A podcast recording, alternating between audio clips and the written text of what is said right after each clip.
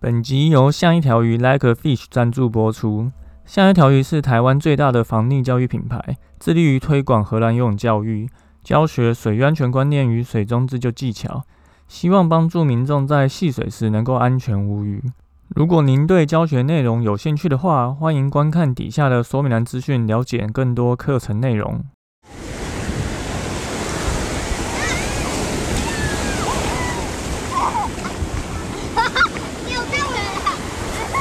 现在时间下午五点钟，海水浴场关闭，请尽速从水里上来，谢谢。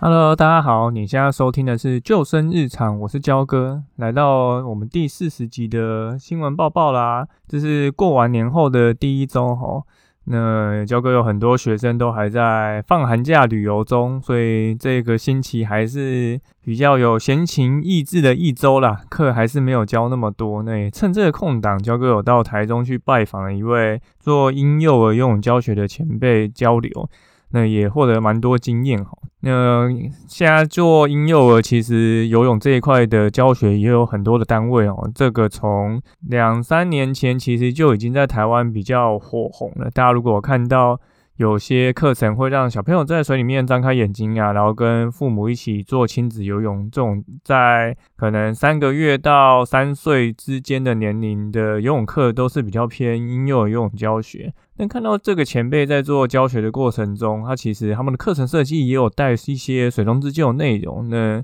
也非常开心。现在越来越多人注重到防溺的重要性，因为如果能够在事前去避免这些意外的可能发生的话，那就可以大大降低溺水的几率。所以如果你是相关的一些共学、自学或是学校等单位想要进行这样子的防溺教育工作坊的话，欢迎与我们联络哦。好，那本周有两个新闻、两个资讯想要跟大家说哈。第一个是有一部影片，我不知道大家有没有看看过，焦哥其实多年前就看过这部影片。那这个主题就是要讲所谓清水其实能大大的帮助我们去更认识水，感受到它的存在。那这个影片焦哥会再把它的连结放在底下的资讯栏。那从里面可以看到，这是一个呃大概看起来一两岁的小孩子，然后他在水里面是完全踩不到底，然后就自己包了一个尿布，然后在水里面翻滚啊，然后睁开眼睛啊，然后自己脚踢踢踢，然后游了三四公尺，然后游到岸边。嗯，焦哥看到这个影片，其实真的就觉得非常厉害。那个小朋友一看一定就是这个百年难得一见的练武奇才哦，真的是非常的漂亮，来去自如，在这个水里面自由的移动。那焦哥其实之前就有一直提倡就是清水的重要性哦，因为很多人他都不喜欢游泳，有可能就是因为在小时候其实他们的家长就没有在带他们去游泳池啊，去溪边、去海边玩，没有让大家去亲近水。所以当我们没有去亲近水的时候，其实你身体会有一个体感的，因为其实大家都知道宝宝的身体是非常敏感，当你越小带他去接触任何事情的话，他长大其实是会有那个感受的。就所以即便不是说去学那种游泳的技巧，你只是去玩水，那在玩水的过程中，你也可以让小朋友越来越能感受到就是对于水的喜好。像焦哥有一个潜水界的前辈，他住垦丁，然后最近刚生了一对双胞胎，可然后在他们我忘记是一个月还三个月的时候，就已经带他们去海边玩了哈。所以不同的环境或是不同的父母，其实会有不同的教育方式。那在水这一块，就会希望大家能够越早带小朋友去亲近水，那以后其实学习游泳就会更容易。那在传统游泳现场，其实我们会发觉很多家长都会盯着小朋友不放吼，因为可能会担心啊，小朋友不认真听教练的话啊，或者是说，呃，小朋友遇到什么困难的时候，总是会想要出手协助。比如说，像现在可能还是冬天呢，冬天其实就是很明显的一个游泳的淡旺季，可是台湾的游泳池几乎都是室内的，都是温水加的。像焦哥教课的游泳池，水温都至少有三十度，那室温可能反而比较冷，然后室温可能才可能 十八、二十度。所以其实在水是有加温的情况下，如果冬天没有让它就是断掉这个清水的这一个活动的话，那其实这是一个更完整的学习。那也有可能小孩子有一点感冒，你就会让他请假，然后不去上课。那小朋友呛到水或是眼睛泼到水在哭，就会上前安慰，然后帮他用毛巾把水上的脸上的水给擦掉。那这些其实在焦哥的眼中来看，都是有一点过度保护小朋友的一个状况啦，因为当小朋友他去习惯这些事情之后，他就能够越来越能接受在水里面去做自在的移动。嗯，其实小朋友的适应能力是很强的啦，所以当他们遇到一些挫折，如果父母用一些比较鼓励或者是一些比较用引导的方式帮他们去度过难关的话，他可能在这一块建立自信心以后，之后的学习效果也会越来越好。那焦哥当然不是呃婴幼儿游泳的专家啦，只是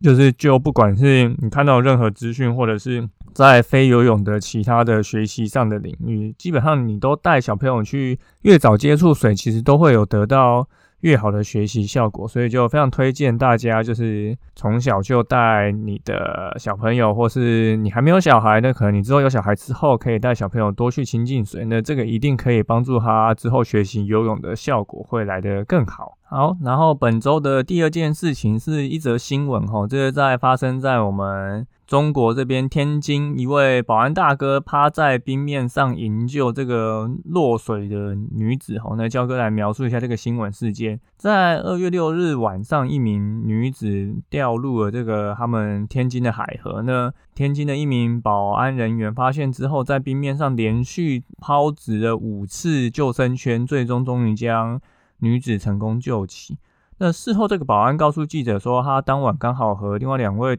巡查在这个桥附近做巡逻，突然听到有民众大喊说有人溺水的。那这时候岸上人员先扔了两个救生圈到水面上，但因为扔的这个距离距呃距离这个女生太远了，所以他没有办法拿到。后来这名就是保安又从这个桥上解下了带有绳子的救生员，那终于在第五次抛掷的时候，终于将救生圈抛给了这个溺水的女子齁。那焦哥之前其实就有提过啊，抛掷这个救生圈给这个溺者其实是没有这么容易的齁，在我们的防溺教育训练营里面，其实也有在做这个防水带的抛掷的操作，因为你要抛得准，